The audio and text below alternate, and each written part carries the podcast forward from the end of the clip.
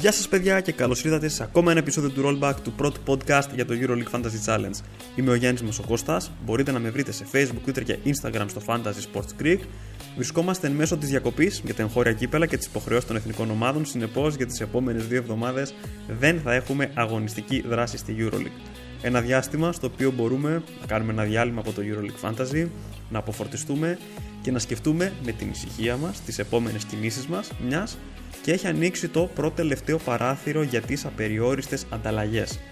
Για τον λόγο αυτό και προκειμένου να επανορθώσω για κάποιες αγωνιστικές που πέρασαν χωρίς επεισόδιο, αποφάσισα να βγάλω ένα-δυο special επεισόδια κατά τη διάρκεια αυτής της διακοπής. Όπως είχα αναφέρει και προηγουμένως στη σεζόν, στόχος μου για φέτος θα ήταν να περάσουν από το podcast μερικοί από τους καλύτερους managers του παιχνιδιού, άτομα που παίζουν το EuroLeague Fantasy για πολλά χρόνια και τα οποία μπορούν να μοιραστούν μαζί μας τακτικές και προσεγγίσεις, να μας δώσουν συμβουλές, γιατί όχι και τα μυστικά της επιτυχίας. Καλεσμένος σε αυτό το επεισόδιο, ο τρίτος για αυτή τη σεζόν είναι ένας άνθρωπος που ακολουθεί τη σελίδα που έχω φτιάξει σχεδόν από την πρώτη μέρα δημιουργίας της. Μπορεί αυτή τη στιγμή να βρίσκεται στη θέση 906 της γενικής κατάταξης, όμως τα προηγούμενα χρόνια έχανε οριακά την είσοδο στο top 100, τερματίζοντας πέρυσι στη θέση 131 από τους πολύ δυνατούς managers στην Ελλάδα, τον ξέρετε ως Vanks13 στο Twitter. Βαγγέλη Αλλιώτη, καλώς ήρθατε στο Rollback. Σε ευχαριστώ πολύ Γιάννη για την πρόσκληση. Θέλω να σου δώσω χαρακτήρια για την πολύ καλή δουλειά που έχεις κάνει για το παιχνίδι, πάνω στο παιχνίδι, την ενημερώση που μας δίνεις, το φοβερό περιεχόμενο που μας προσφέρεις κάθε εβδομάδα. Μπράβο, σου συγχαρητήρια. Σε ευχαριστώ πάρα πολύ. Η αλήθεια είναι, ήθελα να σε έχω. Ήταν από τα πρώτα ονόματα που είχα σημειωμένα στη λίστα με αυτούς που θέλω να βγάλω φέτος, γιατί ο Βαγγέλης είναι, και διόρθωσέ με αν κάνω λάθος, από τους πρώτους ακολούθους που είχα όταν πρωτοέφτιαξα το προφίλ στα social media για το fantasy, όταν ακόμα το περιεχόμενο το δημιουργούσα σε blog, σε ένα blog στο WordPress και ανέβαζα δύο-τρία κείμενα νομίζω την εβδομάδα. Από την αρχή, από την αρχή παρακολουθούσα νομίζω, γιατί ξέρεις, δεν χρησιμοποιώ άλλες πλατφόρμες, μόνο το Twitter. Αλλά στο Twitter αναζητούσα, ας πούμε, εκεί πέρα που ψάχνουμε τις ειδήσεις και όλα αυτά και ανθρώπους άλλου που να βλέπει τι ομάδες που ανεβάζουν, το πώς διαχειρίζεται το παιχνίδι. Και ίσως να μην κάνει εντύπωση, ας πούμε, και σε παρακολουθούσα από την αρχή. Ήσουν και εύστοχος σε αυτά που ανέφερες. Οπότε μου κάνει το ενδιαφέρον αμέσως. Ε, με πέτυχε η πρώτη χρονιά. Η πρώτη χρονιά είναι η καλύτερη που έχω κάνει μέχρι τώρα. Και, και πιστεύω ότι έχω την κατάρα ακόμα από εκεί. Δεν έχω σταυρώσει άλλο το 100 από τότε. Μπήκα μια φορά την πρώτη χρονιά που έφτιαξα το blog και από εκεί και μετά εκεί τριγύρω, γύρω, γύρω, αλλά Εντάξει, ποτέ το μέσα. Θέλει και τύχη το παιχνίδι. Κάθε φορμάτα αυτά που, έχουμε το το, δούμε. το, που έχει τώρα θέλει και αρκετή τύχη. Είναι πολλές αποφάσεις μέσα στο 50-50. Αν δεν σου κάτσει Ναι, καλά α- κάποια αυτό. από τις αποφάσεις, μπορεί να μην πας καθόλου καλά. Αυτό είναι μια πολύ μεγάλη αλήθεια. Αλλά λοιπόν, για να ξεκινήσουμε. Πότε ξεκίνησες να παίζεις EuroLeague Fantasy; Ξεκίνησα στην τελε... δεν θυμάμαι ακριβώς πόσα χρόνια πίσω. Πρέπει να είναι 8-9 χρόνια. Ήταν στο το παλιό, το καλό, το ορθόδοξο format. Αυτό με τους 10 παίχτες, χωρίς προπονητές, χωρίς αρχηγούς, χωρίς τίποτα. Και νομίζω ήταν και το καλύτερο format του παιχνιδιού μέχρι τώρα. Ε, εκείνη τη χρονιά, ήταν η πρώτη χρονιά, στη δουλειά ασχολούμασταν με το μπάσκετ, ξεσχολιάζαμε τη διοργάνωση, μας άρεσε και κάποια στιγμή έπεσε η ιδέα να παίξουμε το fantasy. Και από εκεί ξεκίνησε η γνωριμία με το παιχνίδι. Ε, στη συνέχεια ακολούθησα μετά, μέχρι σήμερα είμαι πιστός, ε, πιστός στο παιχνίδι, κάθε χρόνο συμμετέχω. Και το παίρνεις και πολύ σοβαρά. Το παίρνω, ναι, το παίρνω σοβαρά, ναι, ασχολούμαι δηλαδή. Το προσπαθώ να το ψάξω, ας πούμε. Μ' αρέσει, ξέρεις, είναι μια, σου δίνει δυνατότητα μια σάις οπτική για να παρακολουθείς, παρακολουθείς τη διοργάνωση. Στατιστική, διαβάζεις στατιστική, διαβάζεις, παρακολουθείς παίκτες με, με άλλο μάτι πλέον πούμε, στον αγώνα. Ε, δεν είναι παρακολουθώ απλά τον αγώνα και την ομάδα μου, είναι και κάτι, κάτι παραπέρα. Τι είναι αυτό που σου αρέσει, δηλαδή, που, που σε εξητάρει στο fantasy. Και, και παίζεις τόσα χρόνια; Είναι ένα παιχνίδι το οποίο σου ανεβάζει την αδρεναλίνη, ας πούμε. Δηλαδή, η απόφαση που θα κάνεις, αν είσαι- τα συναισθήματα είναι έντονα, η, η επιτυχία με την αποτυχία, ξέρεις, μια κλωστή είναι που το κάνουν, ε, τη διαφορά. Μμ. Σε κρατάει, σε κρατάει γενικά, σε κρατάει γενικά. Ε, Μην μην ξεχνάς ότι κρύβουμε και ένα μάνατζερ μέσα μας, έτσι. Ένα προπονητή. Μμμ. Ε, μας δίνει και αυτή τη δυνατότητα. Τον εαυτό σου σαν manager πώς θα τον περιέγραφες; Παίζεις δηλαδή επιθετικά, παίζεις συντηρητικά; Σε, σε ποια πλευρά είσαι από τις Θα δύο; έλεγα στην αρχή της σεζόν είμαι μάλλον συντηρητικός. Στην πορεία γίνομαι εξαιρετικά επιθετικός. Δηλαδή βρισκάρω πάρα πολύ και εκεί πέρα κάπου χάνεται η ευκαιρία με το να μπω στην κατοστάδα. Πέρυσι χαρακτηριστικό ας πούμε τελείωσα 131 με την καλή μου ομάδα, θέση 131. Είχα βρεθεί στη θέση 25, στα μισά της σεζόν, 26. Τελείωσα στην κανονική περίοδο γύρω στο 50-55 και στο, στα play-off Και πέρα με τον Τάβαρες, παίζει, δεν παίζει ο Τάβαρες με την Παρτίζαν, αυτή η ιστορία που υπήρχε.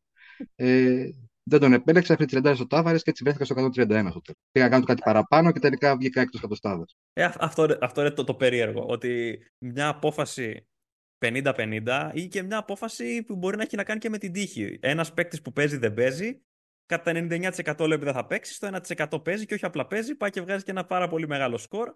Και χαρακτηριστικό παράδειγμα νομίζω του Λεσόρ παίζει με τη Βαλένθια, αν θυμάσαι. Δεν παίζει, το είχε πει και ο Ομπράντοβιτς. Και ο Λεσόρ έπαιξε και έφερε και 40, αν θυμάμαι καλά.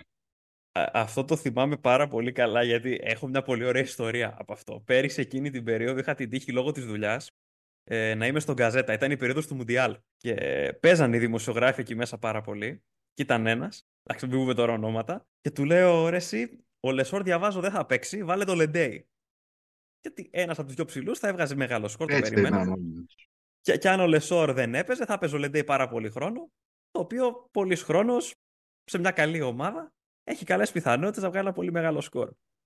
Πάει λοιπόν ο καημένος, βάζει το Λεντέι, δεν ασχολιόταν αυτός και πάρα πολύ, δεν παρακολουθούσε τα νέα. Και με το που βλέπει ότι όχι απλά παίζει ο Λεσόρ, βάζει και το 40, με κυνηγούσε σε όλο το γραφείο και μου φώναζε Ρε με έκαψες! Ρε δεν σε ξανακούω!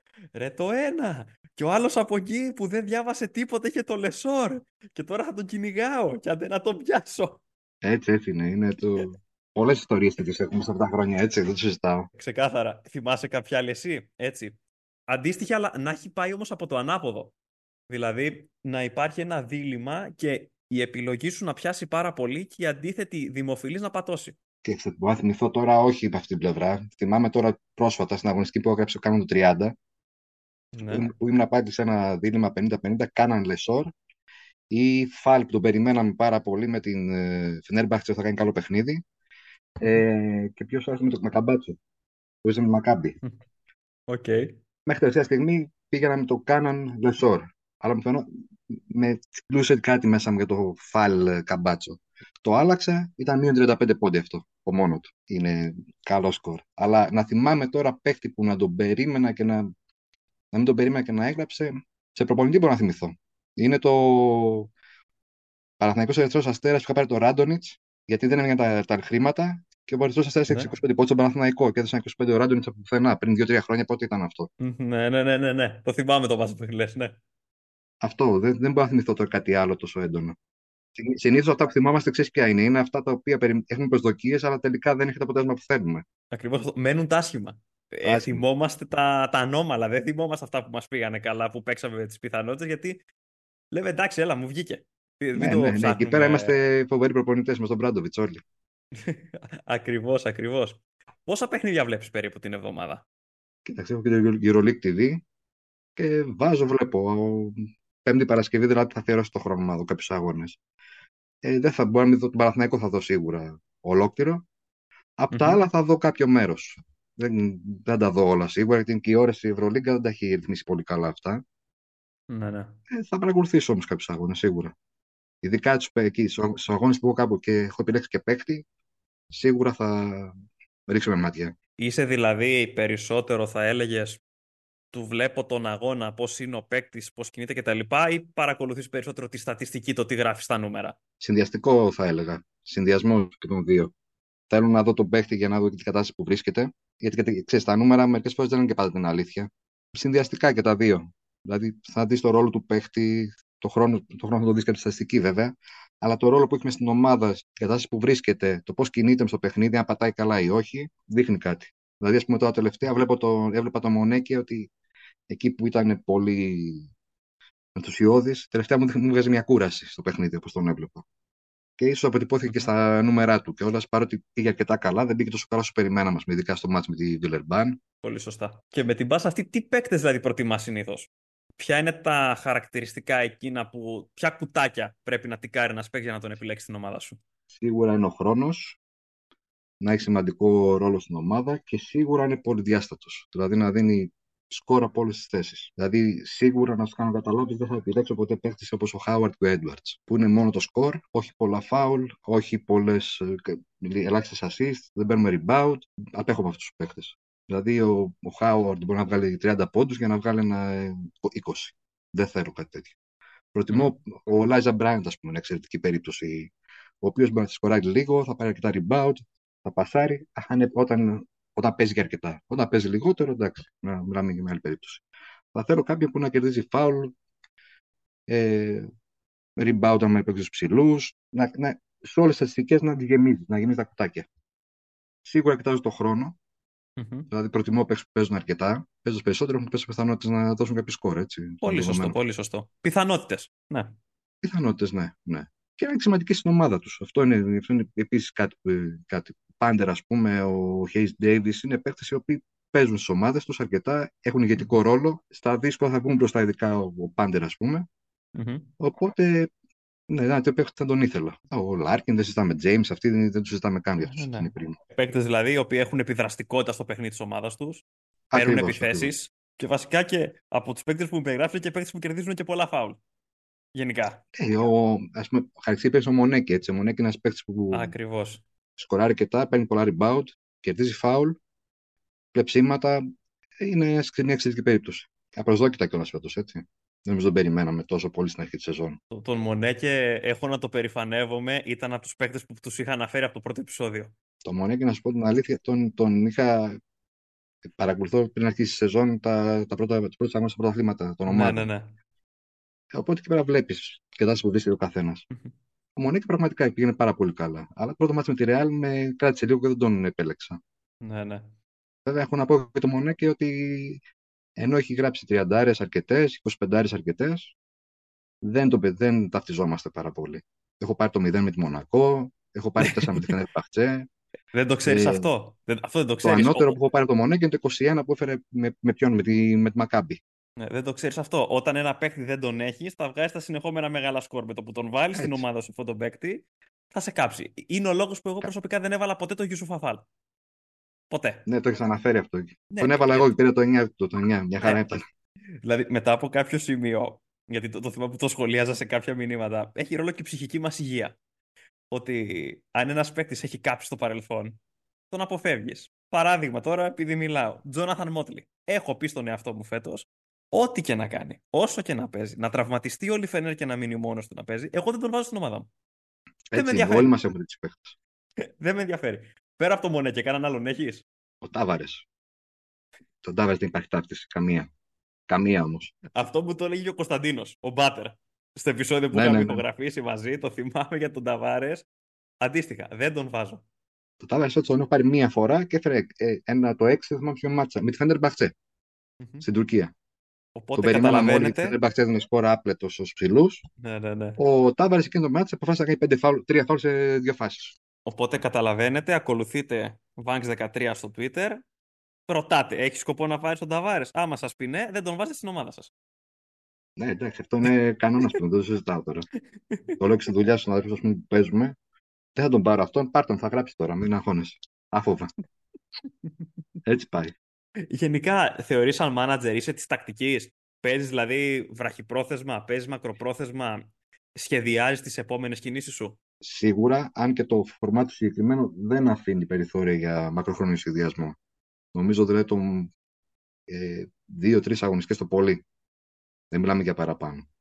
Mm-hmm. Ε, είναι και λίγο τζόγο το παιχνίδι πλέον. Έτσι. Δηλαδή, όταν όλα κρίνονται το budget, εντάξει, και πόντι δεδομένα έτσι, ε, από, την, από την πιο πρόσφατη αγωνιστική, δεν πρέπει να μιλάμε για σχεδιασμό κάτι.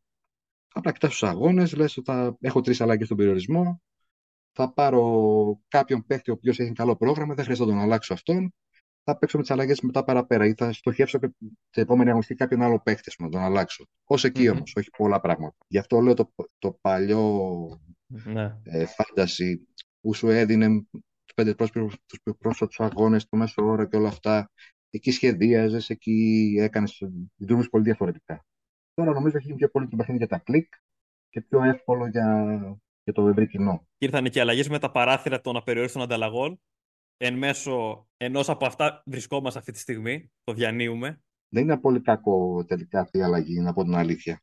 Και στη χρονιά αυτό το χρειάστηκα κιόλας, να πω την αληθεια Και με βοήθησε κιόλας για να αλλάξει η, η πορεία στη σεζόν. Δηλαδή, αρκεί να σου πω ότι τη 14η αγωνιστική βρισκόμαστε στη 2.200 ναι. και από τότε έχει, η ομάδα έχει αρχίσει να βελτιώνεται. Γιατί άλλαξε την τακτική μου πλέον. Παίζω με δυσκόλυψαν πάρα πολύ οι, οι τιμές στην αρχή της σεζόν. Ναι. Θεωρώ ότι ήταν λάθος η κοστολόγηση των παιχτών. Δηλαδή υπήρχαν οι καλοί παίχτες ήταν από 11-12 credit και πάνω. Δεν υπήρχε ουσιαστικά, υπήρχαν ελάχιστες επιλογές ανάμεσα στα 6 με 10-11 credit. Στην πορεία βγήκε ο Σεντεκέρσκης βέβαια έτσι από εκεί. Βγήκε ο Τίμαν από εκεί που τον είχα, τον είχα από την αρχή και νομίζω ότι πολλοί τον είχαν εντοπίσει. Αλλά δεν νομίζω ότι βγήκε κάτι άλλο στην αρχή, στο ξεκίνημα τουλάχιστον. Mm-hmm. Και άρα, μιλά, άρα εν, ενώ εμένα μου αρέσει να διευρύνω το ρόστερ, να έχω διευρυμένο ρόστερ στην ομάδα, ε, στο αρκεί να σου πω ότι πέρυσι, νομίζω στο ξεκίνημα δεν είχα κανέναν τον 4 credit, άντε να είχα έναν. Φέτος, ε, αν θα να ξεκινήσω με 2 ή με 3 στο 4 credit, ξεκίνησα με 2. Στην πορεία διαπίστωσα ότι μάλλον έπρεπε να ξεκινήσω με 3 το 4 credit και να πάει το budget στους υπόλοιπους 7. Να έχεις δηλαδή έναν να βάζεις, βγάζεις, τους άλλους τρεις ουσιαστικά συμπληρωματικούς για να σου αδειάζουν budget για να βάλεις τους μεγάλους. Για να βάλεις τους μεγάλους. Αυτή νομίζω η τακτική. Και αυτό, αυτό ακολούθησα από με κέρδα. Δηλαδή 17-7,5 παίκτες. Και το είχαμε και τώρα. Δηλαδή, ε, παίκτες βλέπω ομάδες που έχουν πολύ ψηλό budget πραγματικά και ακόμα και τώρα έχουν έναν ή δύο παίκτες των 4 credit ή έναν των 4 credit και οι άλλοι και μπορεί να έχουν και δύο παίκτες μέχρι 6 credit. Που στα πέρυσι, ας πούμε, το, στην, στην περίπτωση δεν μιλούσαμε καν για το ενδεχόμενο. Είχαμε απλώς το ρόσερ τελείως. Αυτό είναι μια αλήθεια. Το θυμάμαι, το συζητάγαμε πολύ στην αρχή της σεζόν αυτό. Και για, ξέρεις, το πάλεψα λιγάκι, δεν χρειάζεται στον προπονητή. Εκεί έγινε η καταστροφή, ας πούμε. Δηλαδή από την ε, 5η μέχρι 13 αγωνιστική πρέπει να θες 6 φορές προπονητή. Oh. Εκεί ήταν, εκεί ήταν. Μέχρι που έφτιαρα το μείον 20 του, του πώς τον λέγανε τον Ιταλό, δεν θυμίσέ μου. Το Ποτσέκο. Του Ποτσέκο, μπράβο, με τη Βαλένθια. Και λέω τέλος πρώτον, ξεκινάω από προπονητή. Όπως έκανε τα προηγούμενα χρόνια, αυτό έκανα. Φέτος είπα να το αλλάξω. Λιγάκι, μήπως και για να βάλουμε κάποιον παίχτη καλύτερο, άντε να χαμηλώσουμε προπονητή. Λιγάκι σε ματσάκια που φαινόταν ότι μπορούν να δώσουν κάτι. Ε, και εκεί πέρα τελείωσε. Με προπονητή ξεκινάμε και ας έχω και 7-6 παίκτες να χρειαστεί, 6 παίκτες θα πάω.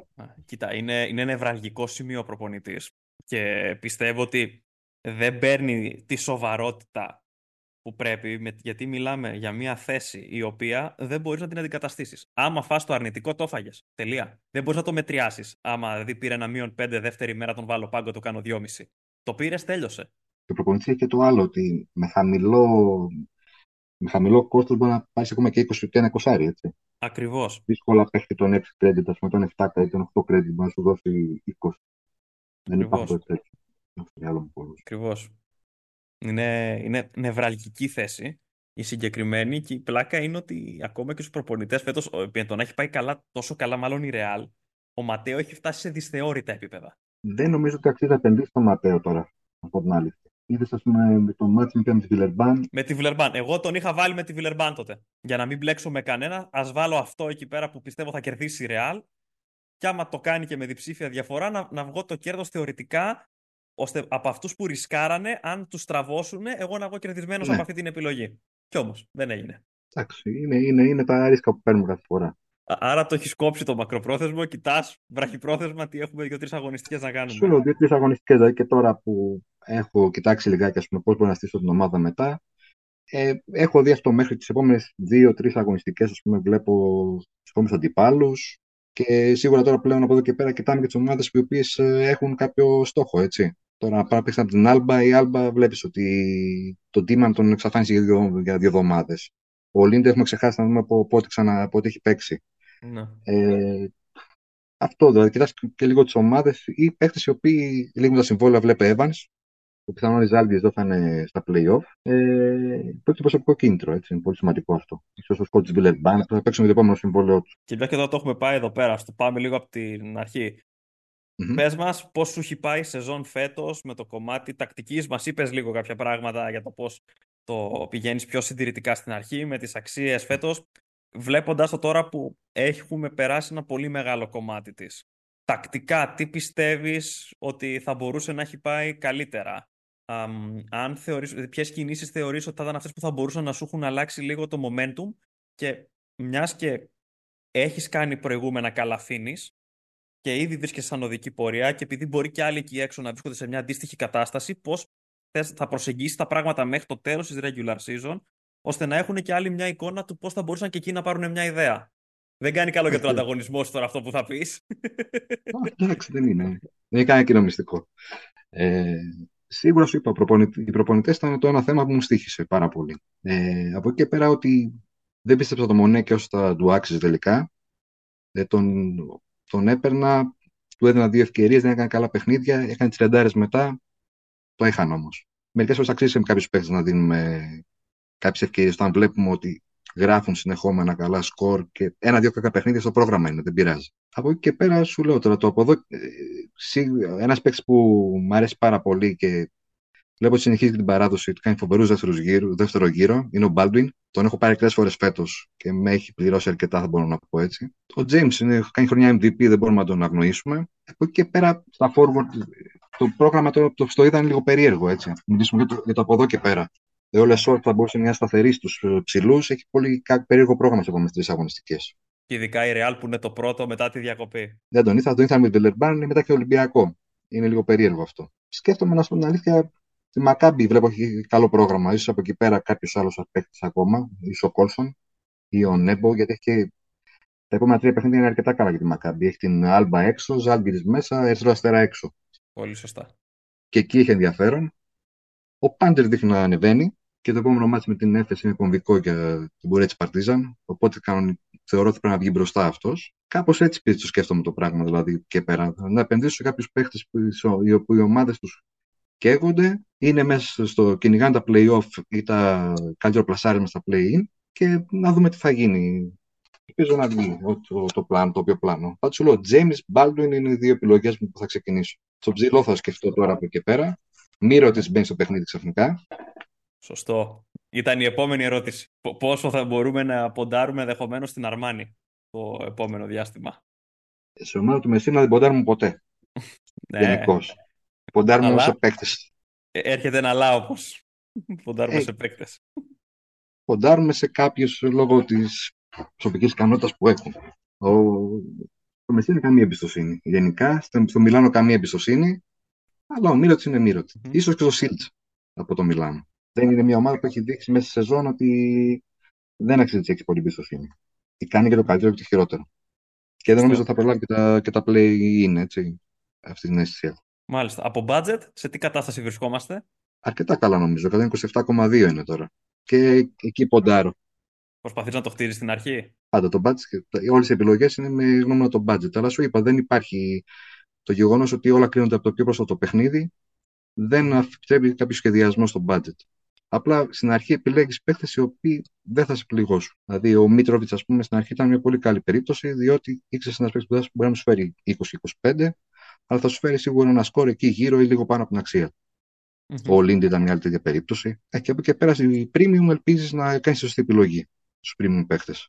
Γιατί εκεί, αν δεν πάει κάτι καλά, εκεί θα χάσεις πολλά. Γενικά, πάντως, ε, η ομάδα που χτίζονταν, ε, να έχω, θέλω να έχω πάντα δύο, αρχι, δύο παίχτες premium για να μπορώ να τους αλλάζω στις δύο ημέρες. Αυτό είναι ένα σημείο κομβικό δηλαδή και αυτό νομίζω ότι όλοι το έχουμε καταλάβει πλέον ότι κάποιος πρέπει να λειτουργεί. Και πάντα κοιτάμε, ένα πράγμα που κοιτάμε χωρίς στο πρόγραμμα είναι αυτό, το να υπάρχει, ε, να παίρνουμε κάποιους παίκτες οι οποίοι στις επόμενες δύο-τρεις αγωνιστικές θα έχουν θα παίζουν διαφορετικές ημέρες. Να μην έχουμε ξαφνικά με κάποιον αρχικό ε, από πιο κάτω στρώματα. Είσαι δηλαδή του προγράμματος ή της φόρμας στο δίλημα το μεγάλο; Συνδυασμό, συνδυασμό θα έλεγα, αν και πλέον είναι προς τη φόρμα. Νομίζω ότι η φόρμα δεν πρέπει να την, να την αγνοούμε. Ο παίκτης που είναι σε πολύ καλή κατάσταση μπορεί να γράψει απέναντι σε οποιοδήποτε αντίπαλο. Δηλαδή, ο, ο Baldwin που φαίνεται ότι είναι σε φοβερή κατάσταση, με 30 έγραψαν 30, έτσι. Αυτό είναι πολύ 38 παράδειγμα. Η φόρμα είναι πολύ σημαντικός παράγοντας. Δεν πρέπει να τα γνωρούμε ποτέ. Και γενικά νομίζω ότι ένας παίκτης ο οποίος αποδίδει καλά, του αντιπάλους, συνέχισε να ποντάρει σε αυτόν. Δεν υπάρχει λόγος να τον αλλάζεις. Σε κάτι άλλο τώρα. Μου ανέφερες πριν για το παλιό το ορθόδοξο φάνταζι που τώρα έχουν έρθει οι αλλαγές. Μίλησέ μου γι' αυτό, επειδή το έχω ακούσει και από άλλους μάνατζες που παίζουν αρκετά χρόνια. Ήταν πιο καθαρό παιχνίδι, δηλαδή. Δεν είχες αρχικό που είναι καθαρά θεματική. Έχει πολύ μέσα την τύχη η επιλογή του. Ο προπονητής δεν βρίσκω πολύ κακή προσθήκη στο παιχνίδι. Έχει ενδιαφέρον. Αλλά ήταν ε, πλέον, είχες δυνατότητα να επηρεάσει την τιμή ενός παίχτη οι πέντε προηγούμενοι αγώνες. Είχες τη, τη φόρμουλα υπολογισμού της αξίας ενός παίχτη.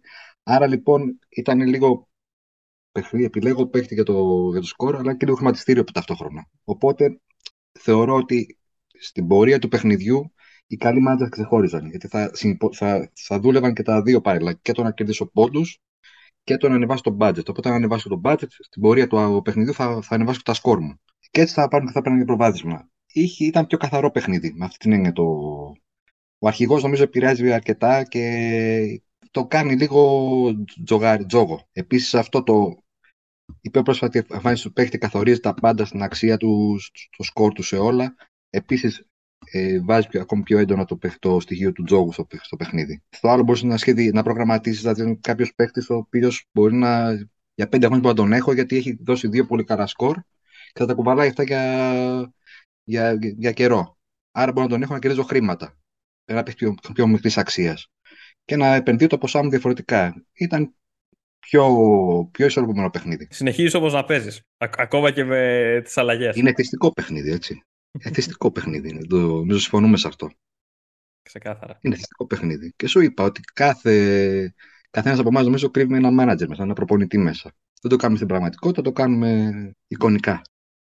Και υπάρχει αυτό το αίσθημα του ανταγωνισμός. Όλοι παίζουμε με τους φίλους μας.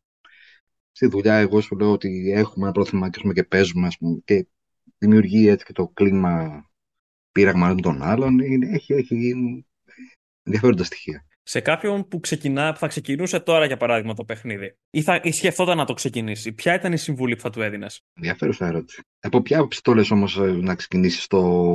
ποια στρατηγική να ακολουθήσει, στρατηγικά δηλαδή, μιλάμε ή τακτικά; Ε, ε, ε, έρχεται ένας φίλος σου από το γραφείο και σου λέει: Βαγγέλη, φέτος θα ξεκινήσω να παίζω κι εγώ. Δεν ξέρω πολλά πράγματα για το παιχνίδι, πώς παίζεται. Ε, κα, κατεύθυνέ με. Πώς να κινηθώ; Κοίταξε, ε, αν υπάρχει, αν κάποιος θέλει να ε, να ασχοληθεί με το παιχνίδι, να παρακολουθήσει ε, τακτικά την εξέλιξη του παιχνιδιού, θα του έλεγα να φτιάξει με τις τιμές φετινές ένα budget, ένα, μια ομάδα στην αρχή των 7 παιχτών, τρεις παίχτες με χαμηλότερα κεφάλαια, δύο αρχηγούς όπως είπαμε και να προσπαθήσει να επιχειρήσει όσο στην αρχή να πάρει παίχτες αυτό που σου είπα και πριν, που να ας μην κυνηγάμε τα τεράστια σκορ, να κυνηγάμε σκορ όμως τα οποία θα βοηθήσουν να χτίσουμε το budget μας και σιγά σιγά ανεβαίνοντας το budget επιλέγουμε για καλύτερους παίκτες πλέον. Τώρα, αν είναι κάποιος για να παίξει απλά να συμμετέχω σε ένα, στο παιχνίδι, πάρε, ρίξε το budget 6 πολύ καλούς παίκτες και παίξε για την πλάκα σου, το πούμε έτσι. Σίγουρα το budget όμως το budget είναι πολύ σημαντικό και στην αρχή τουλάχιστον. Αν δεν χτίσεις budget, υπάρχει πρόβλημα. Δεν θα του έλεγες δηλαδή να μην, ξεκι... να μην το ξεκινήσεις καθόλου, πάρτε το δεν αξίζει να, να χαλιέσαι. Όχι, δεν το έλεγα αυτό. και να χτυπιέσαι με τα εξάρια του Ταβάρες. όχι, όχι, δεν το έλεγα. Δεν το έλεγα. Ε, είναι ένα παιχνίδι και αυτό παίζουμε και τόσα χρόνια, ας πούμε. Παρακολουθούμε. Είναι, είναι και μια άλλη οπτική το πώς βλέπεις μια διοργάνωση. Σαν μπαίνουμε και εμείς λίγο με τη διοργάνωση σε αυτή τη διαδικασία. Έχεις κίνητρο, ας πούμε, το ένα, ένα χαμένο καλάθι, ένα χαμένο lay-up, ένα τρίποντο από το κέντρο που μπορεί να βάλει κάποιος στο τέλος. Τι μπορεί να αλλάξει όλη τη διάθεση και όλη την απόδοση. Και τώρα, καθώς ε, πλησιάζουμε προς το τέλος της ε, regular season και που μου είπες ότι το, το πρόβλημά σου είναι, είναι στην post-season, από τα play-off και μετά. Τι σκέφτεσαι να κάνεις φέτος; Τίποτα φέτος ακολουθώ το πλάνο μου. Δεν επηρεάζομαι, δεν, δεν κοιτάω να διαφοροποιηθώ. Ε, ακολουθώ το πλάνο μου και ακολουθώ την συμβουλή του Κωνσταντίνου που μου είχε δώσει κάποια στιγμή. Μου λέει, μου είχε πει ότι εσύ, ας, εσύ ακολουθείς το πλάνο σου και αυτός να κάνει τα λάθη. Έτσι πηγαίνω πλέον. Επιλέγω τους παίκτες που θεωρώ, πιστεύω πραγματικά ότι μπορεί να πάνε καλά και ό,τι βρέξει κατεβάσει. Το σαν παιχνίδι είναι, δηλαδή. Διασκεδάσουμε κιόλας. Δεν το, το ξεχνάμε αυτό. Δεν είναι κάτι παραπέρα. Δεν κερδίζουμε κάτι, δεν χάνουμε κάτι. Είναι... Απλά περάσουμε καλά είναι το θέμα. Ο στόχος σου για φέτος ποιος είναι, δηλαδή πού, πού θέλεις; Ε, θέλω να μου πεις. Ε, περίμενε, να στο κάνω λίγο πιο συγκεκριμένο. Ε, ποιος είναι ο στόχος που θεωρείς εσύ ρεαλιστικός mm-hmm. και ποιος είναι ο στόχος που θα ήθελες ιδανικά να πετύχεις; Ιδανικό θα ήταν να βγούμε πρώτο, να βγω πρώτος, έτσι. Ναι. Νομίζω όλο μας. Ακούμε. Το λέμε. Ρεαλιστικά πλέον βήμα-βήμα να, να ρίξει την κατάταξη. Και όπου βγάλει. Δεν έχεις πει δηλαδή θέλω 500, θέλω 400, θέλω 200, θέλω 100. Ε, βήμα-βήμα το βλέπω πλέον. Βήμα-βήμα το βλέπω πλέον. Δεν είναι μια καλή σεζόν ιδιαίτερα φέτος. Αλλά σε αυτέ τι αγωνιστικές έχει βελτιωθεί αρκετά η κατάσταση.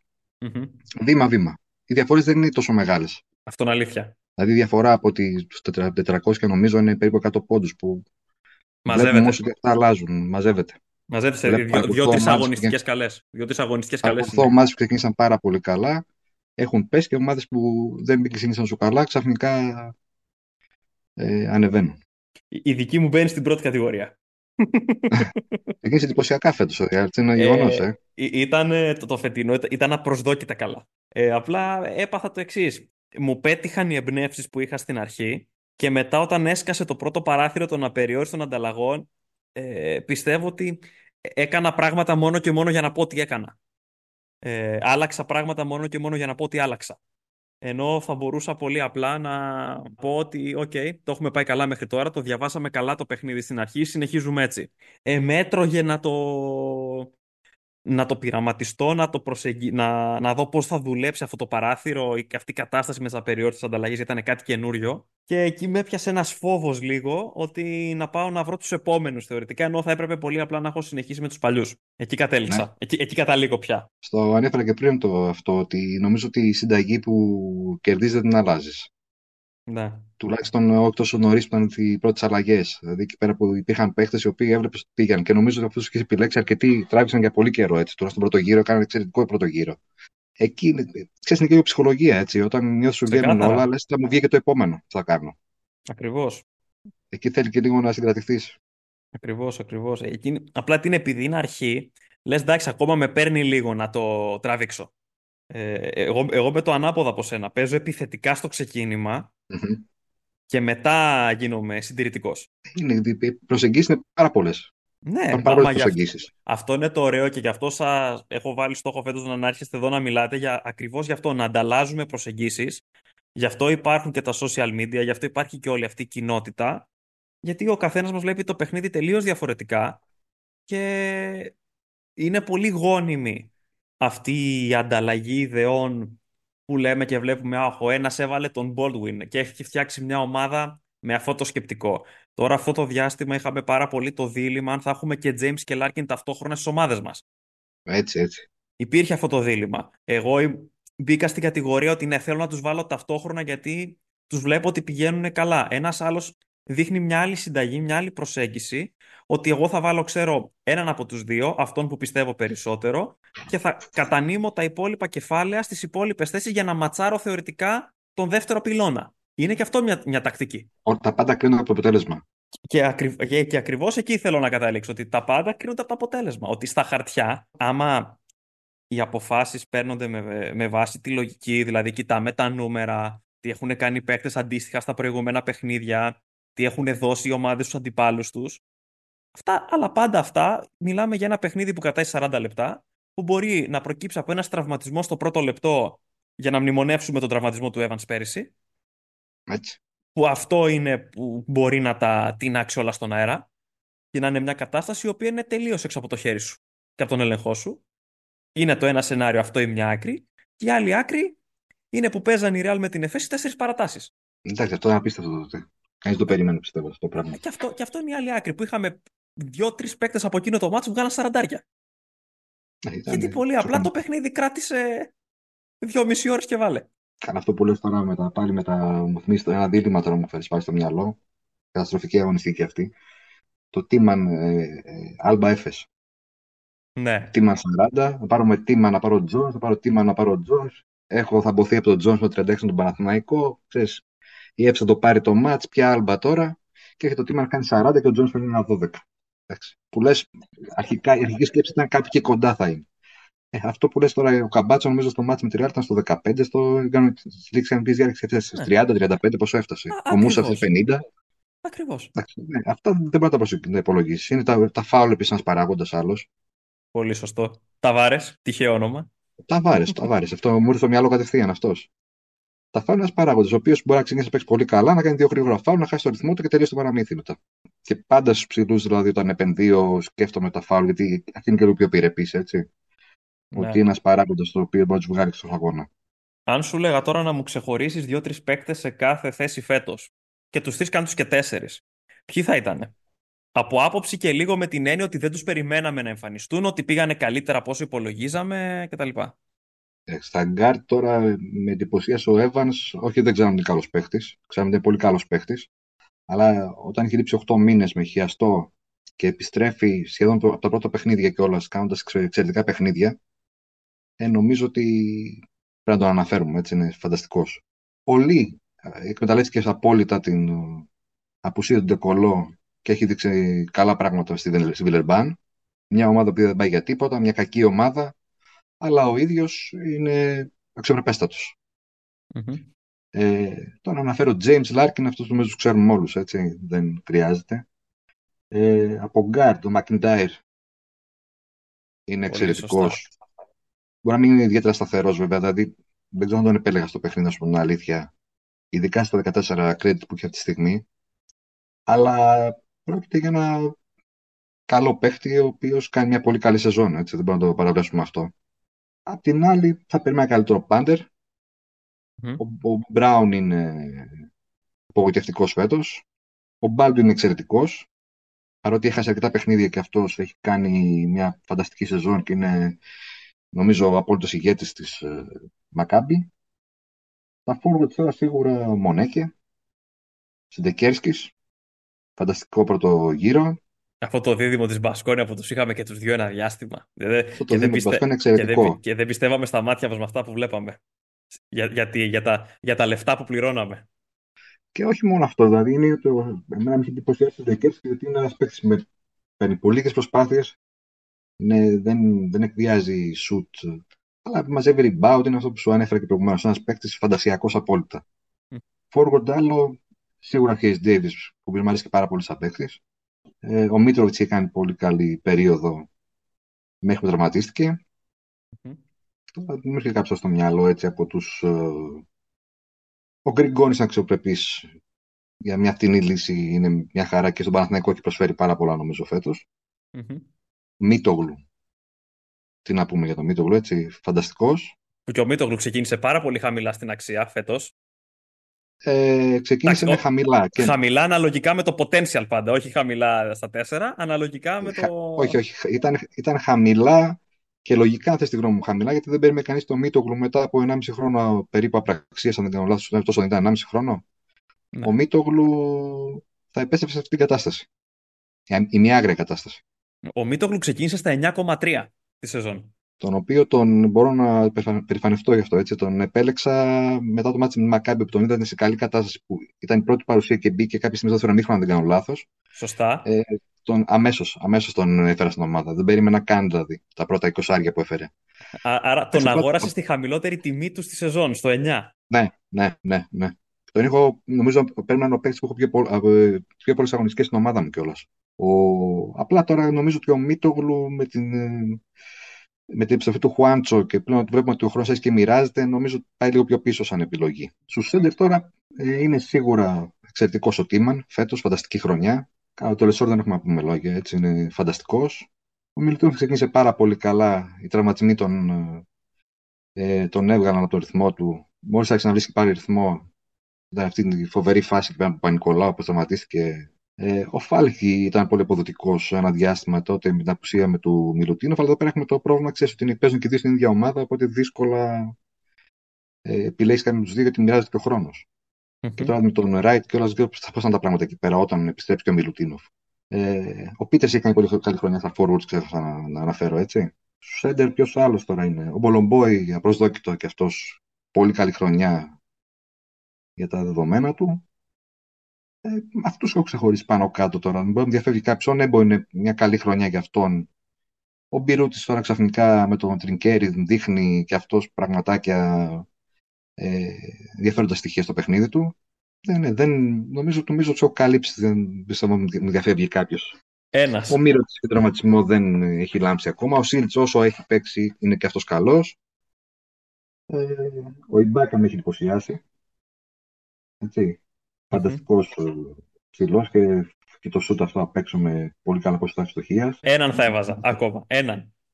Μπορεί να μου διαφύγει. Πες τον. Το Σεγγέλια. Σεγγέλια, μπράβο. Πολύ σωστό. Πολύ σωστό. Επίσης δεν τον περιμέναμε. Με, με, το απίστευτο 14 στα 14 διψήφια στο ξεκίνημα της σεζόν. Σεγγέλια, έχεις απόλυτο δίκιο. Απόλυτο δίκιο. Απλά μου έχει μείνει τώρα η τελευταία του εικόνα. Ε, ναι, γιατί τραυματίστηκε και αυτός, έχασε παιχνίδια, κουράστηκε. Και νομίζω ότι εκεί οφείλεται και η πτώση της Virtus πλέον. Έτσι, και την οποία ναι. δεν τη βλέπω παρεπτόντω και στα. Τη βλέπω και τα play-in. Εκεί πέρα στην 7η θέση την βλέπω να καταλήγει στο τέλος. Ε, με πας στην επόμενη ερώτηση. Τώρα μου, μου, μου δώσε πάρα πολύ ωραία assist. Να μου δώσεις τις προβλέψεις σου θέλω. Top 6, play-in και Final Four. Top 6. Θα σου πω αμέσως. Δηλαδή, ποιοι θα μπουν στα play-off καρφί, χωρίς τα play-in. Αυτό είναι ουσιαστικά. Εντάξει, ξεκινάμε τη Real δεδομένη, έτσι, μια κατηγορία μόνη της. Νομίζω θα μπει η Παρσελόνα ως δεύτερη. Βλέπω τη Μονακό να είναι στους πρώτη τετράδα, πλεονέκτημα έδρας. Παναθηναϊκό, Ολυμπιακό, Φενέρμπαχτε θα πω η εξάδα. Ωραία. Από εκεί και πέρα βλέπω, γιατί διάβαζα λιγάκι ότι το πρόγραμμα της Βαλένθια είναι εξαιρετικά δύσκολο, ενώ αντιθέτω είναι, παρα... είναι αρκετά εύκολο το πρόγραμμα της Μακάμπη. Mm-hmm. Οπότε βλέπω τη Βαλένθια εκτός uh, play-in και μέσα στη θέση την Παρτίζαν στη θέση της. Νομίζω από αυτό το group Παρτίζαν, Έφες, Ζαλγκίρις και Αρμάνι, νομίζω ότι η Παρτίζαν θα, πάρει την, θα μπει μέσα στα play-in. Και εκεί πέρα ο Ζοτς μπορεί να κάνει το θαύμα του. Το 'χασε πέρσι για λίγο, μπορεί να το κάνει φέτος. Αν και δεν είναι η ίδια ομάδα Παρτίζαν φέτος έτσι. Ε, νομίζω yeah. Ναι. ότι έτσι, κάπως έτσι θα βλέπω. Δεν βλέπω ότι, νομίζω ότι η ήττα της Βαλένθια τον Ολυμπιακό ήταν ε, κομβική στο να, να την πετάξει έξω. Mm-hmm. Και αντιθέτω έδωσε μεγάλη έδωση στον Ολυμπιακό που πλέον να θα γίνει το παιχνίδι στο Κάουνα, έχει τη Βίρτου μέσα, έχει τον Παναθηναϊκό μέσα, έχει Φενέρμπαχτσε μέσα. Αυτά τα παιχνίδια, αν τα πάρει όλα, μπορεί να δούμε και τον Ολυμπιακό με πλεονέκτημα στο τέλος, έτσι. Πάρα πολύ πιθανό βάσει προγράμματος. Θα ήθελα τον Παναθηναϊκό βέβαια με πλεονέκτημα, στο Final Four και, και να παίρνει το κύπελο. Θα δούμε. Και Final Four; Final Four το ξέρεις. Όλα αυτά έχουν ένα ρίσκο τώρα και δεν ε, είναι κου, πολύ κουβέντα κάνουμε. Ε, ε, ε, εδώ, έχουμε, εδώ λέμε άλλα κι άλλα. Με την εικόνα ομάδων που βλέπω, βλέπω τη Real, δεν μπορώ να δω τη Real πώς θα μείνει εκτός Final Four φέτος. Από εκεί και πέρα οι σταυρώσεις θα δείξουν πολλά. Θα, όποιος πέσει με τη Virtus τον βλέπω να πηγαίνει καρφί Final Four. Αν η Virtus mm-hmm. τόσο μπει στα play-off. Την Μπασκόνια, όποιος πέσει με την Μπασκόνια βλέπω να πηγαίνει στο Final Four. Αλλά εκεί πέρα ξέρεις είναι πολύ σχετικό. Θα σου έλεγα τη Μονακό λόγω ότι έχει, το γεγονό ότι έχει μια συμπαγή ομάδα. Φαίνεται στο κατάλληλο σημείο στη σεζόν ότι ε, βρίσκει το ρυθμό της, παίρνει καλές νίκες. Ε, οπότε έχει τον απόλυτο ηγέτη φέτος, έτσι, το James. Νομίζω ότι έχει κλείσει στόμα το James φέτος. Mm-hmm. Σωστά. Και θα σου έλεγα Μονακό, Ρεάλ, θέλω τον Παναθηναϊκό, ας πάμε και την Παρσελόνα δεν θα πω κάτι πρωτότυπο. Αν σου έκανα αυτή την ερώτηση στην αρχή της σεζόν, τι μπορεί να μου είχες πει διαφορετικά; Στην αρχή της σεζόν θα σου έλεγα σίγουρα τη Real, έτσι νομίζω ότι όλοι το βλέπαμε. Φανταστικό ρόστερ, πήγε ο Καμπάτσο εκεί πέρα και εντάξει, το απογειώθηκε. Και έδεσε το γλυκό. Και νομίζω ότι η Real απλά έκανε μια, μια προφανώς ε, προγραμματισμένη κάμψη στην αποδοσή της τώρα για να ανέβει σε κατάλληλο σημείο της σεζόν εκεί πέρα γύρω στον Απρίλιο. Ίσως, ίσως από το Μάρτιο-Απρίλιο να δούμε τη Real πάλι σε ταχύτητες ε, πρώτου γύρου. Δεν περίμενα την Παρσελώνα να είναι τόσο ψηλά. Δεν περίμενα τη Βίρτους σε καμία περίπτωση να είναι, να είναι στην, όχι πέμπτη που τη βλέπω τώρα στην Οχτάδα. Ο Παναθηναϊκός πίσω θα παλέψει, γιατί ήταν μια νέα ομάδα με 10 παίχτες, που θα παλέψει την, ε, την είσοδο στα playoff.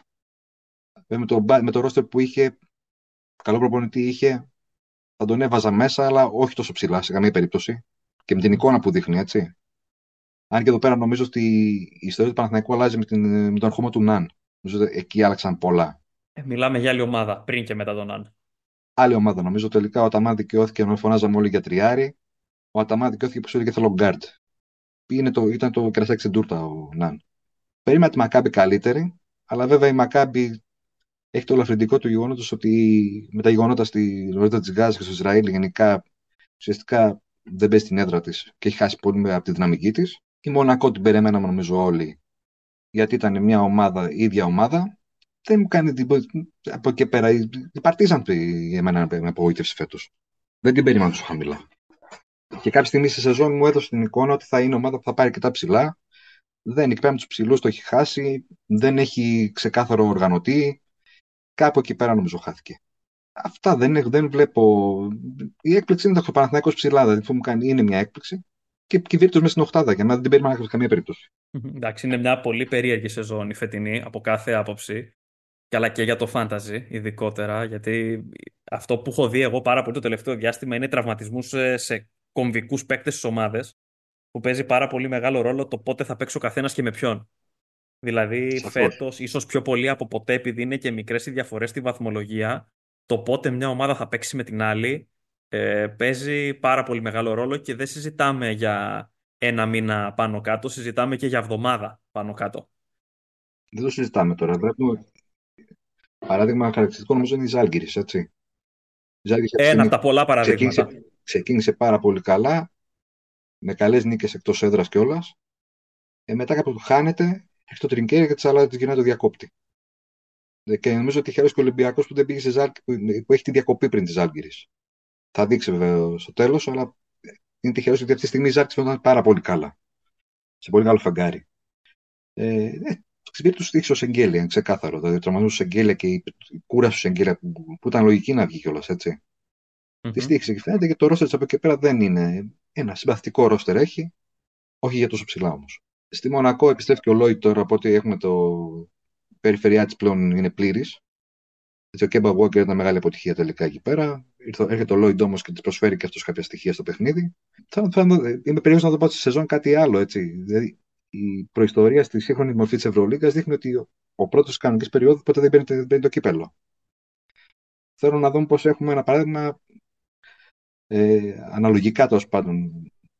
Αντίστοιχο με τη Σεκά του Ιβκοβιτς, που είχε κάνει μια ήττη τη σεζόν, ήταν υπερχητική τότε και στο Final Four στη Μόσχα βγήκε τέταρτη στο τέλος. Θα δείξει. Μας πας και παράδοση βέβαια. Έτσι. Παραδόσεων για να σπάνε. Για να πούμε τα, τα κλισέ. Ε, τελευταία ερώτηση. Είσαι Παναθηναϊκός, σωστά; Ναι. ναι, ναι, ναι. Σε πόσο σε επηρεάζει αυτό στο φάνταζι; Είμαι ψυχρός. Είμαι ψυχρός αυτό. Δεν έχω πρόβλημα. Ε, θα πάρω και την πόλη του Παναθηναϊκού, θα πάρω και παίχτη του Ολυμπιακού. Δεν έχω τέτοια ζητήματα. Δεν νομίζω ότι χωράει συνέστημα εκεί πέρα. Απλά ξέρεις, όταν βλέπεις παρακολουθεί τον αγώνα και έχεις πάρει παίχτη εναντίον του Παναθηναϊκού, λιγάκι δαγκώνεσαι αλλά το βλέπεις και στο τέλος σε μια, μια win-win κατάσταση. Λες να, να πάει καλά αυτός σαν να, να, να κερδίσει ο Παναθηναϊκός. Είπαμε, ψυχική υγεία. Είναι, είναι το, εντάξει, είπαμε, το φάνταση μερικά πράγματα μας κάνει, μας επηρεάζει. Μας επηρεάζει. Αλλά εντάξει, τα προηγούμενα χρόνια ήταν το καλό Παναθηναϊκός ήταν, δεν πήγε για τίποτα, οπότε ναι, εντάξει, ξέραμε εκ των προτέρων. Εκεί ήθελα να το καταλήξω. Χτυπούσε τα προηγούμενα χρόνια, σημάδευες Παναθηναϊκό. Ε, βέβαια. Ποιος δεν σημάδευε; Ποιος δεν σημάδευε το Παναθηναϊκό; Ξέρω εγώ. Υπάρχουν ξέραμε, ξέραμε, που είναι συναισθηματικοί. Δεν, δεν υπάρχει, δεν υπάρχει συνέστημα εδώ πέρα. Τώρα πάμε να μαζέψουμε τους πόντους, ό,τι μπορούμε. Ποιος δεν έπαιρνε τον Τάβας αντί του, του, του, του Παναθηναϊκού τα προηγούμενα χρόνια; Ξέραμε ότι ο Τάβας έχει 30 με τον Παναθηναϊκό τέλος. Ή θυμάμαι αυτό που λες τώρα. Το ματ πέρυσι δεν ήταν που ο Φάλ έβγαλε 35, πόσο έβγαλε; Το 35 ε, του Φάλ και, το και το 25 του Μπαρτζόκα. Την ίδια αγωνιστική. Αν θυμάμαι ε, καλά. Δεν το θυμάμαι αυτό. Θυμάμαι το, στο, το μάτς στο ΆΚΑ που ο Φάλ ήταν η πρώτη μεταγραφή. Δηλαδή, πρώτη, ο πρώτος στόχος ήταν. Ε, ε, εγώ λέω, τώρα μπορεί να ήταν και πρόπερση. Στο, στο ΣΕΦ. Στο ΣΕΦ. Όχι, όχι, δεν θυμάμαι τον είχα πάρει Μπαρτζόκα. Θυμάμαι πολύ καλά όμως ότι ο Φάλ ήταν η πρώτη μεταγραφή στον αγώνα στο ΆΚΑ. δεν πηγαίναμε για κάτι. Ξέραμε ότι είναι καλύτερος Ολυμπιακός εκείνη τη στιγμή. Ξέραμε ότι ο Παναθανικό δεν έχει τρόπο να αντιμετωπίσει το Φάλ. Ήταν μεταγραφή που μιλούσε από μόνη της. Μπαίνει μόνος στην ομάδα, ναι, τελείωσε, δεν το συζητάμε. Βέβαια, Πολύ είναι η ικανοποίηση των άξιων του ένα παίχτη της ομάδας, ο καθένας, έτσι, είτε ο Ολυμπιακός είτε Παναθυναϊκό είναι, και να πηγαίνει κανένας να σου δίνει πόντους και να κερδίζει και η ομάδα, εκεί πέρα εντάξει, είναι το απόλυτο. Έτσι, δεν το πανηγυρίζεις δύο φορές. Επίσης, κάτι που ξέρω να σου αναφέρω πριν και σαν συμβουλή, τέλος πάντων, να πούμε και έτσι, ε, είναι ότι το έστω ξεκίνημα της σεζόν πάντα επιλέγουμε παίχτες ε, που να είναι. Εγώ, εγώ επιλέγω παίχτες οι οποίοι να συνεχίζουν στην ίδια ομάδα, οπότε ξέρεις τι ρόλο έχουν, τι, τι περιμένει από αυτούς. Αυτούς που παίρνουν μεταγραφή, όσο καλή και αν είναι, σε κάποια άλλη ομάδα, ε, καλύτερα να περιμένουμε να τους δούμε δύο-τρεις αγωνιστικές και μετά να κινηθούμε για αυτούς. Δηλαδή, δεν θα. Τι να σου πω, τον Κλάιμπερν, ας πούμε, πέρυσι του έδωσα, του έδωσα κάνα δύο αγώνες στην αρχή πριν τον πάρω στην Έφες. Δεν θα να δω την συνύπαρξη με τον Λάρκιν. Σου ένα παράδειγμα, ας πούμε, τώρα έτσι. Ε, Φυσικά. Έχει πολύ... Είναι απόλυτα λογικό αυτό το πράγμα. Απόλυτα λογικό. Και το ίδιο μπορεί να ισχύσει και για παίκτες που μπαίνουν στην Ευρωλίγκα για πρώτη χρονιά. Σαφώς. Σαφώς. Επίσης, ε, ε, πάντα το παίκτη που ξέρεις, τον, τον έχεις παρακολουθήσει τα προηγούμενα χρόνια, ξέρεις τι μπορεί να κάνει, ξέρεις τι ικανότητέ του. Τώρα μπορεί κάποιος που να έρθει τώρα να ξεκινήσει πάρα πολύ δυναμικά. Να θυμηθώ μια περίπτωση τώρα πριν τρία χρόνια, τον Ντασίλβα. τη Άλμπα. Ξεκίνησε εξαιρετικά δυναμικά. Ναι, ναι. Δεν συνέχισε ανάλογα. Είχε μερικές αναλαμπές. Ε, αυτό, μπορεί αυτός ο παίκτης να, σε, να σου δώσει κάποιο πόντου στην αρχή, αλλά μπορεί, να- μπορεί να σε κάψει κιόλα αν δεν τον αλλάξει την κατάλληλη στιγμή.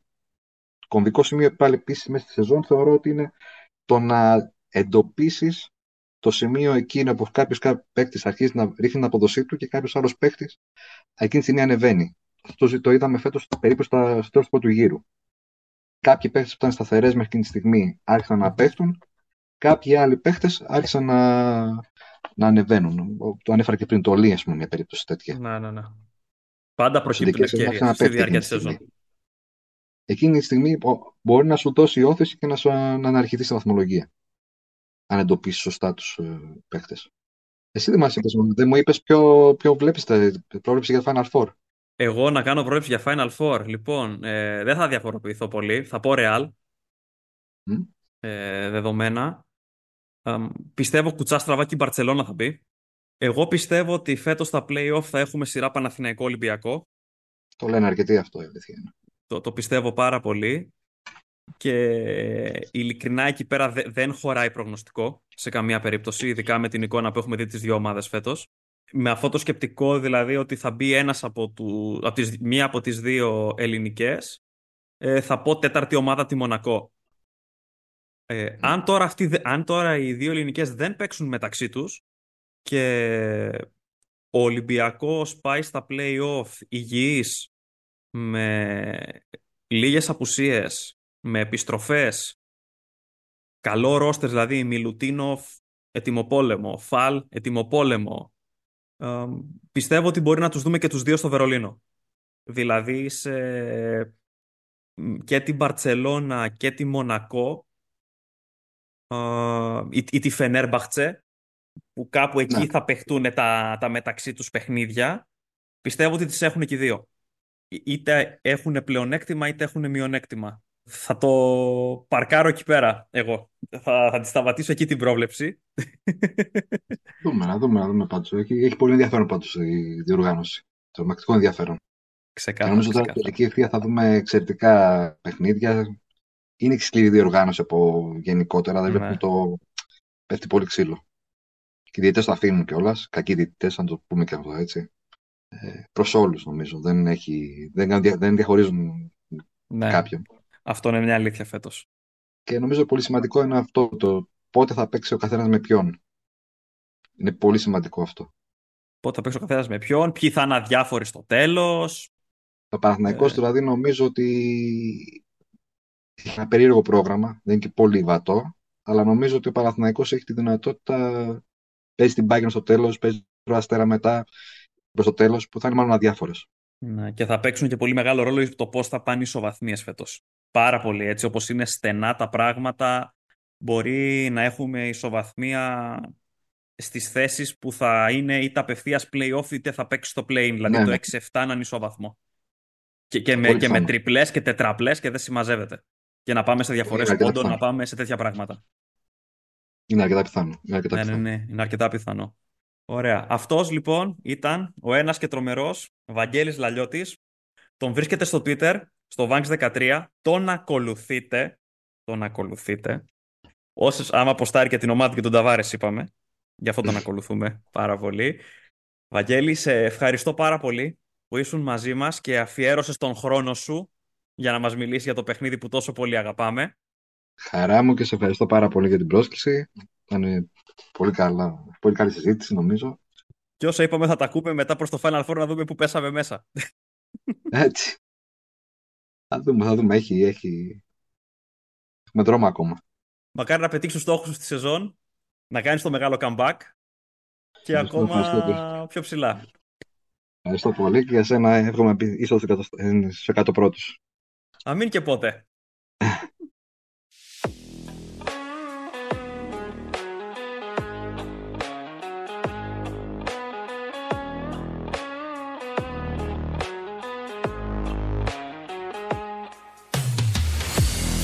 Αυτό ήταν λοιπόν το επεισόδιο. Ευχαριστώ πολύ που αφιέρωσατε χρόνο για να το ακούσετε. Ελπίζω να σας άρεσε. Μην ξεχάσετε να αφήσετε μια θετική κριτική σε οποιαδήποτε πλατφόρμα χρησιμοποιήσατε για να το ακούσετε, αλλά και να κάνετε subscribe ώστε να μην χάνετε ούτε ένα από τα επόμενα επεισόδια. Επίσης μπορείτε να μου κάνετε και ένα follow στο Fantasy Sports Greek σε Facebook, Twitter και Instagram για να βλέπετε ακόμα περισσότερο περιεχόμενο σχετικά με το EuroLeague Fantasy. Αν όλα πάνε καλά και δεν προκύψει κάποιο απρόοπτο, την επόμενη εβδομάδα, πιθανότατα την Τρίτη, θα βγει ένα ακόμα special επεισόδιο με έναν πολύ ξεχωριστό καλεσμένο, τον οποίο περιμένω με τεράστια ανυπομονησία. Δεν θα πω κάτι παραπάνω για να μην τον καντεμιάσω, να είστε σίγουροι ότι μόλις κλείσει 100% θα υπάρξει σχετικό post στα social media γιατί πιστεύω ότι θα έχετε να του κάνετε πολύ ενδιαφέρουσες ερωτήσεις. Μέχρι τότε να είστε όλες και όλοι καλά. Τα λέμε!